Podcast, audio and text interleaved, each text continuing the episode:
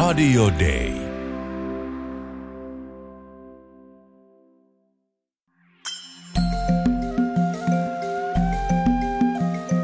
Usko, toivo, rakkaus. Mutta suurin niistä on rakkaus. Kirkko maailmalla. Tervetuloa kuuntelemaan Suomen lähetysseuran Kirkkomaailmalla ohjelmaa. Minä olen Tarmo Ylhävuori. Tänään vieraanani on Marja Alastalo. Hän on tehnyt pitkän uran lähetysseuran työntekijänä Botswanassa. Tällä hetkellä hän työskentelee itäisen ja eteläisen Afrikan alueellisena ohjelmapäällikkönä. Mennään hetken kuluttua siihen, millaisia vuodet Botswanassa ovat olleet. Puhutaan sitä ennen hetki rukouksesta. Marja, millainen sinun iltarukouksesi hetki on? Silloin kun mä olin lapsi, niin mun äitini opetti mulle iltarukouksen, jota sitten lapsena tietysti toisti. Ja en mä sitä tänä päivänä enää sellaisena eh, niin kuin rukoile, mutta mun mielestä siinä on, siinä on niin kuin ihanat elementit siitä, mitä, mitkä on elämässä tärkeitä asioita. Ja se mun ilta, lapsuuden iltarukous meni näin. Minä lapsi pienoinen, joka ilta rukoilen. Pienet kädet yhteen liitän, taivaan isää aina kiitän. Siunaa isiä, äitiä. Ja sitten sen jälkeen tuli sisarukset ja mummolalaiset ja, ja lemmikit ja kuka nyt sitten missäkin vaiheessa elämässä oli niin kuin tärkeä. Ja sitten lopussa oli ja kaikkia hyviä ihmisiä. Aamen. Ja, ja tänä päivänä en, en tosiaan tätä lapsuuden rukousta rukoile ja monta kertaa illalla on niin väsynyt, että se varsinainen iltarukous jää, jää niin kuin rukoilematta, mutta, mutta mulla rukous kulkee matkassa niin kuin läpi päivän ja joskus kun katselen niin kuin tässä juuri äsken, kun kävin tuolla keittiössä, niin katselin ikkunasta ulos ja katselin noita lemmikkejäni, kahta koiraa tuolla pihamaalla juoksemassa, niin oli hyvin kiitollinen mieli niistä ilo, iloisista hetkistä ja iloisista asioista omassa elämässä. Ja usein sitten niin kuin työn tiimellyksessä niin, niin tulee pitkin päivää tulee heitettyä pyyntö Joskus se on ihan hyvin yksinkertaisesti, että isä auta tai Jeesus auta. Mutta niin kuin varsinaisesti illan, illalla, kun menee nukkumaan, niin, niin se on ehkä enemmän sellaista niin kuin huokailua. Ja, ja usein mulle käy kyllä niin, että mä nukahdan kesken, kesken kiitoksen ja kesken rukouksen. Koetko sä, että, että, tota, että kun sä päivän mittaan rukoilet, niin koetko sä, että se on niin kuin monologia vai onko se dialogia Jumalan kanssa? en, en mä kutsuisi sitä kyllä monologiksi, että, että välttämättä mä en, en niin kuin, en mä mitään ääniä, ääniä kuule, mutta, mutta tuota, se, se, kun heittää pyynnön tuonne ylöspäin, niin se tuo sen tuntuman siitä, että mä en ole tässä yksin ja, ja mun läheiset ei ole tässä yksin. Mulla on joitain ryhmiä tuolta WhatsAppin ja kautta ystävistä ja koostuneita ryhmiä ja näin. Ja sieltä saattaa joskus myös tulla kesken päivän sellainen pyyntö, että hei, hei nyt on tällainen tilanne ja, ja tota, muistasitteko. Ja sitten siinä hetkessä niin kuin vie sen asian taivaan isälle ja sanoo, että hei, hei nyt on tämä juttu on nyt niin kuin, tässä on tiukka paikka, että, että ottaisit sä tämän hoitaaksesi.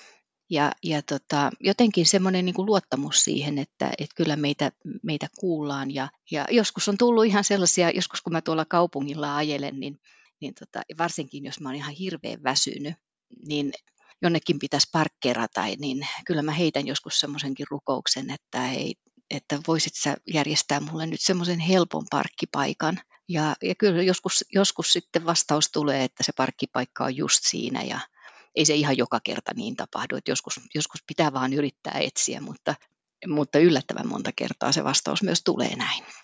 Että et, ei, ei se monologia ole, kyllä se on dialogia, dialogia ja, ja usein myöskin sitten ihan se, vaan se sellainen tuntuma, että, että tässä niin kuin matkustetaan ja tehdään tätä elämänmatkaa yhdessä. No miksi sä rukoilet? Miksi mä en rukoilisi? rukoushan on, on niin kuin keskustelua keskustelua ja kommunikointia Jumalan kanssa. Ja niin kuin missä tahansa suhteessa, niin on, on tärkeää, että puhutaan ja kuunnellaan. Ja viime sunnuntaina, kun mä olin kirkossa, niin pastori saarnassaansa hän puhuu itse asiassa siitä, että, että mitä Jeesus sanoo, mitä Jeesus sanoo sinulle niin kuin tänään, mitä Jeesus käskee sinua tekemään tänään, että, että kuunnellaanko me sitä. Ja, ja mä jään oikein miettimään sitä, että, että tota, kuinka paljon niin kuin oma pää ja oma, oma mieli täyttyy siitä, että niistä omista ajatuksista ja omasta tahdosta ja, ja siitä, miten mä haluan, että asiat hoituu. Ja, ja siitä, siitä, että niin kuin haluaa jotenkin itse kuvittelee, että kaikki on niin kuin omilla harteilla ja omalla vastuulla, että, että kuinka paljon mä kuuntelen todellakin niin kuin päivittäin sitä, että, että mitä Jeesus haluaa mun täällä tekevän. Silloin kun mut siunattiin lähetystyöhön mm, Oulussa vuonna 1994, niin meille sanottiin siinä siunaustilaisuudessa, että että meidät pyhitettä, pyyttäköön Jumala teidät palvelemaan Kristuksen kirkkoa aina ja kaikkialla. Ja se on jotenkin, se on niin kuin jäänyt, jäänyt mulla soimaan. Et mä niin kuin aina mietin sitä, että, että olen mä missä tahansa, niin, niin eh, mun tehtäväni on palvella Kristuksen kirkkoa, Jumalan valtakuntaa, aina ja kaikkialla, että olemme Suomessa tai olemme täällä. Ja, ja silloin me tietysti pitäisi kuunnella niitä ohjeistuksia. Käsky, käsky on meille niin kuin vähän vaikea sana, koska se on vähän semmoinen, että ylhäältä päin tulee käsky, mutta, mutta semmoinen niin kuin johtajalta tuleva ohjeistus ja käsky, niin, niin sit se on niin kuin se, mitä, mitä meidän kuuluu kuunnella, koska sillä meidän johtajalla, taivaan isällä, Jumalalla, Jeesuksella on niin kuin meille, meille se paras tie varattuna ja, ja ja niin kuin rauha ja ilo luvattuna, kun me ollaan sillä tiellä. Mainitsit tuossa, että, että olet tosiaan ollut siellä Botswanassa vuodesta 1994 alkaen töissä. Minkälaisia nämä vuodet on olleet? Hyvin monenlaisia tietysti, tietysti kun niin kuin ajattelee neljännes vuosisataa. Että tota, mä tulin tänne semmoisena kolmekymppisenä ja, ja nyt mä täytän kohta 60 ja itsekin vähän hämmästelen, että mihinkäs nämä vuodet oikein on niin kuin mennyt. Mä olin pitkään ihan, ihan hankkeesta, tai siis nykyään puhutaan hankkeesta, mutta siis ihan seurakuntatyössä, kummil, kummilapsityössä lasten parissa tein töitä ja, ja tuota, autettiin lapsia pääsemään kouluun ja, ja monenlaisissa asioissa, missä he niin kuin tarvitsivat apua ja tukea. Ja, ja vaikka se aika oli, oli niin kuin aika raskasta aikaa sillä lailla, että siinä näki hyvin vaikeita perhetilanteita ja vaikeita lasten tilanteita, niin, niin nyt kun mä olen enemmän tällaisissa, tai siis hyvin hallinnollisissa tehtävissä, niin, niin tuota, ajattelen, että se oli kyllä hyvin, hyvin rikasta aikaa koska se oli, siinä oli niin kuin hyvin vahva semmoinen niin elämänmaku ja oli valtava ilo nähdä, nähdä sitä ihan lähietäisyydeltä, sitä, sitä kuinka lasten asiat menee eteenpäin, perhe, perheiden asiat menee eteenpäin ja yhteiskunta kehittyy. Et Botswana on muuttunut todella paljon sieltä 90-luvulta tähän päivään asti, että, että on niin kuin valtava rikkaus ja etuoikeus nähdä se muutos. Että ähm, nyt mä olen tosiaan tässä alueellisen ohjelmapäällikön tehtävässä ja katselen nyt sitten lähetysseuran yhdessä kumppanien kanssa tekemää työtä eteläisessä ja itäisessä Afrikassa. Ja se niin kuin päivät täyttyy aika pitkälti tietokoneen ääressä olemisesta ja, ja niin kuin hallinnollisista tehtävistä. Ja välillä täytyy sanoa, että mä kaipaan sitä, sitä ihmisten parissa pyörimistä ja, ja heidän, heidän kuuntelemistaan. Mä oon aina nauttinut kovasti siitä, että, että, että on niin kuin päässyt kuulemaan ihmisten tarinoita ja, ja sitä, mitä heille kuuluu ja miten, minkälaisissa kysymyksissä he, niin kuin, tai mitä kysymyksiä heillä on. mutta nyt tietysti sitten myös tämä korona-aika on aiheuttanut sen, että, että ei ole päässyt liikkumaan niin vapaasti niin kuin, niin kuin normaalioloissa olisi. No sä oot koulutukseltaan se luokan opettaja. Mikä sut houkutteli lähetysseuraan töihin?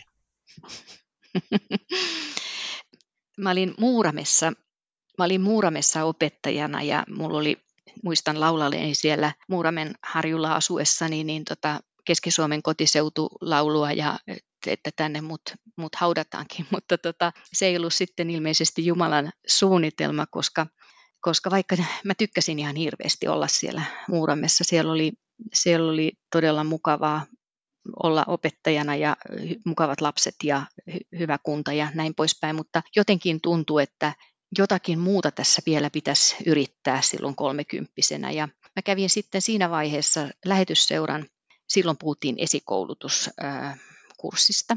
Nyt se on nimeltänsä Lähde liikkeelle koulutus ja, ja se oli semmoinen viiden viikonlopun koulutus ja mä en lähetysseurasta kauheasti itse asiassa tiennyt mitään, mutta jouduin tällaiselle kurssille ja, ja siinä sen kurssin aikana multa, niin kuin, mulle niin kuin realisoitui lähetystyön ja lähet, lähetystyön tekijöiden niin kuin elämä.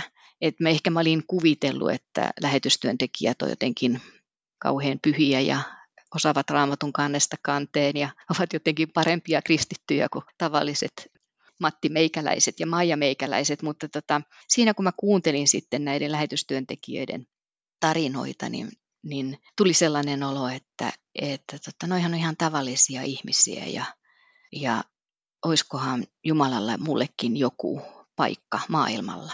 Ja koska mä olin ihan erityisesti, mua jotenkin maailman lasten asiat kosketti, niin, niin mä sitten laitoin lähetysseuraan semmoisen avoimen hakupaperin yhden joulun alla. Ja, ja tota, niinpä sitten oli, että, että täällä Botswanassa oli suomalaislasten opettajana, silloin siihen aikaan oli vielä tällaisia opetta- suomalaislasten opettajia, niin oli yksi ystävä ja, ja tota, hän oli päättänyt, että hän palaa takaisin Suomeen. Ja sitten ne vähän niin kuin lennosta nappas mut siihen tehtävään. Ja mä tein sitä sitten pari vuotta, mutta sitten siirryin, siirryin ihan täyspäiväisesti niin tähän kummilapsityöhön.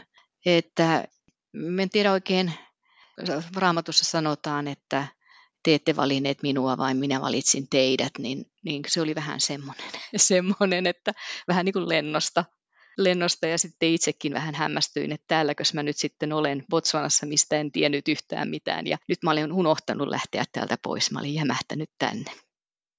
Palataan vielä näihin rukouksiin. Jos sun pitäisi valita nyt joku aihe, yksi aihe, josta pitäisi niin kuin Jumalaa kiittää, niin mikä se olisi? Ensimmäinen ajatus, mikä mulle tuli, kun sä kysyit tuon kysymyksen, niin ajattelen, että elämästä, elämän, niin kuin elämän lahjasta ja kaikesta siitä, mitä, mitä niin kuin elämään kuuluu.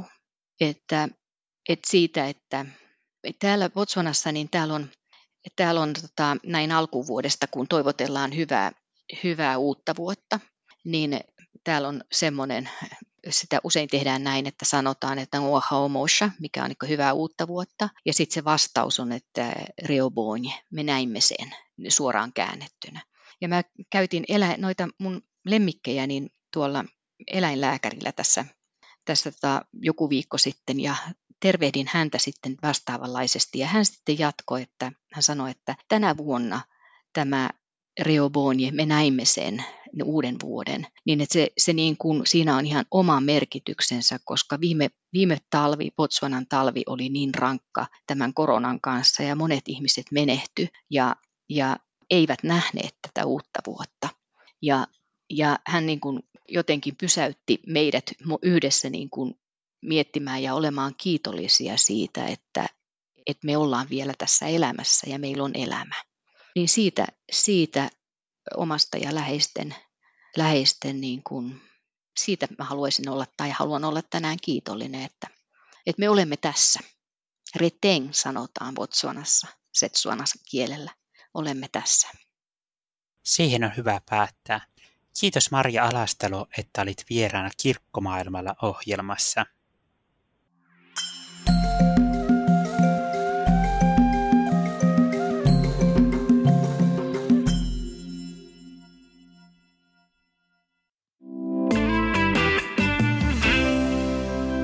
Radio Day.